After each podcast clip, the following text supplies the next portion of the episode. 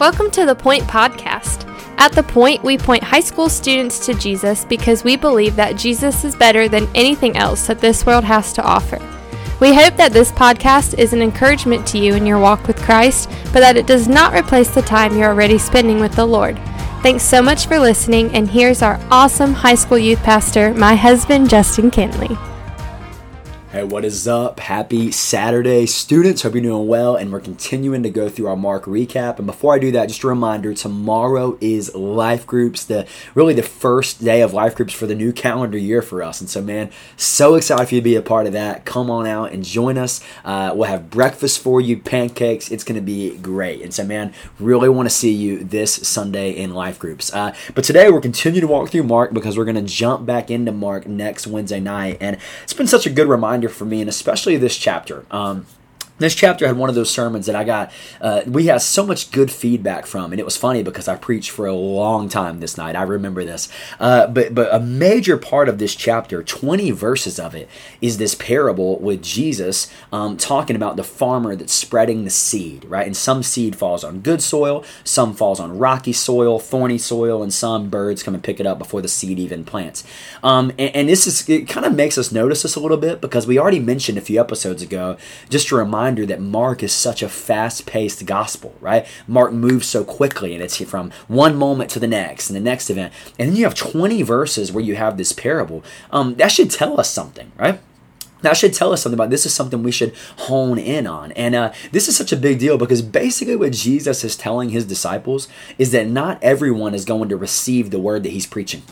That's really what it is. You're you're gonna have some people. Remember the soils. You're gonna have some people that man, as soon as they hear it, it doesn't even matter, and it's like they don't even really hear it at all. I mean, it is just in one ear and out the other. Right? You have people like that. You, you have some people who receive the word, they hear it, and the Bible says they receive it joyfully. But then the the joys of the life of the world, so like the desires of the flesh, come in and r- really choke out that seed. Right? So it's like you know, oh, following Jesus sounds great, but uh, you know, being being popular and having a lot of fame, that sounds pretty good too. And so they choose the things of the world over Jesus. So that's another kind of soil.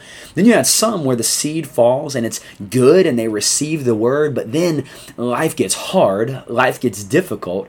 And because life gets hard and difficult, they say, okay, Jesus is not for me. But then finally, what do you have? You have people who receive the word, they respond, and the Bible says that fruit is produced, right? And it's the seed that takes root and produces fruit, and it's awesome. And J- Jesus spends a ton of time talking about these seeds. Because imagine what it would have been like for the disciples as they're following Jesus, and yet Jesus is preaching the good news of what he's going to do, and yet not everyone is responding.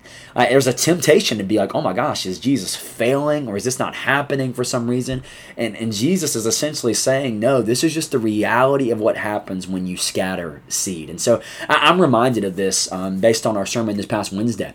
Remember, we're talking about Joseph and his brothers, and how when Joseph's brothers learned that he was alive, they set an incredible example for us.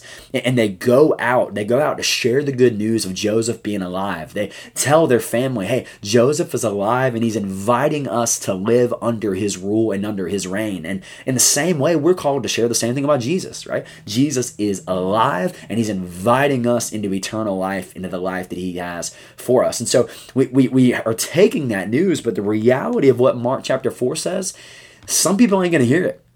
Some people might hear it, but then the joys of this life are going to take their attention off of Jesus. Some are going to hear it, and persecution is going to wane them away from Jesus. But yet, still others are going to hear the good news of the gospel and they're going to respond in, in a way that produces fruit. And so I think it's cool here that Jesus kind of lays out the expectation for his ministry.